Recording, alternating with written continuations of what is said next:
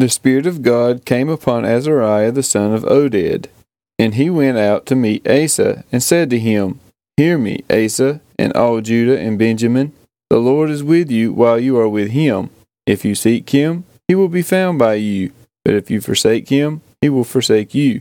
For a long time Israel was without the true God, and without a teaching priest, and without law. But when in their distress they turned to the Lord, the God of Israel, and sought him, he was found by them.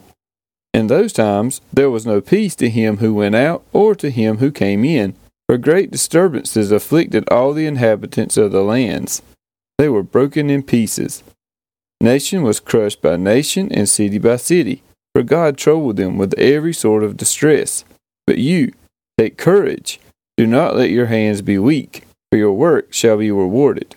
As soon as Asa heard these words, the prophecy of Azariah the son of Oded, he took courage and put away the detestable idols from all the land of Judah and Benjamin, and from the cities that he had taken in the hill country of Ephraim. And he repaired the altar of the Lord that was in front of the vestibule of the house of the Lord. And he gathered all Judah and Benjamin, and those from Ephraim, Manasseh, and Simeon, who were residing with them, for great numbers had deserted to him from Israel when they saw that the Lord his God was with him.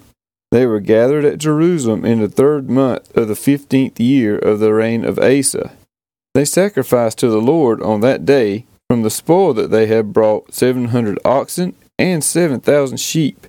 And they entered into a covenant to seek the Lord, the God of their fathers, with all their heart and with all their soul, but that whoever would not seek the Lord, the God of Israel, should be put to death, whether young or old, man or woman.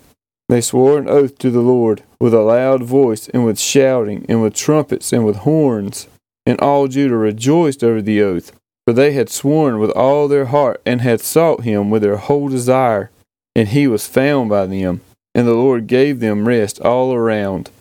Even Maacah, his mother, King Asa removed from being queen mother, because she had made a detestable image for Asherah. Asa cut down her image, crushed it, and burned it at the brook Kidron. But the high places were not taken out of Israel. Nevertheless, the heart of Asa was wholly true all his days. And he brought into the house of God the sacred gifts of his father, and his own sacred gifts, silver and gold and vessels.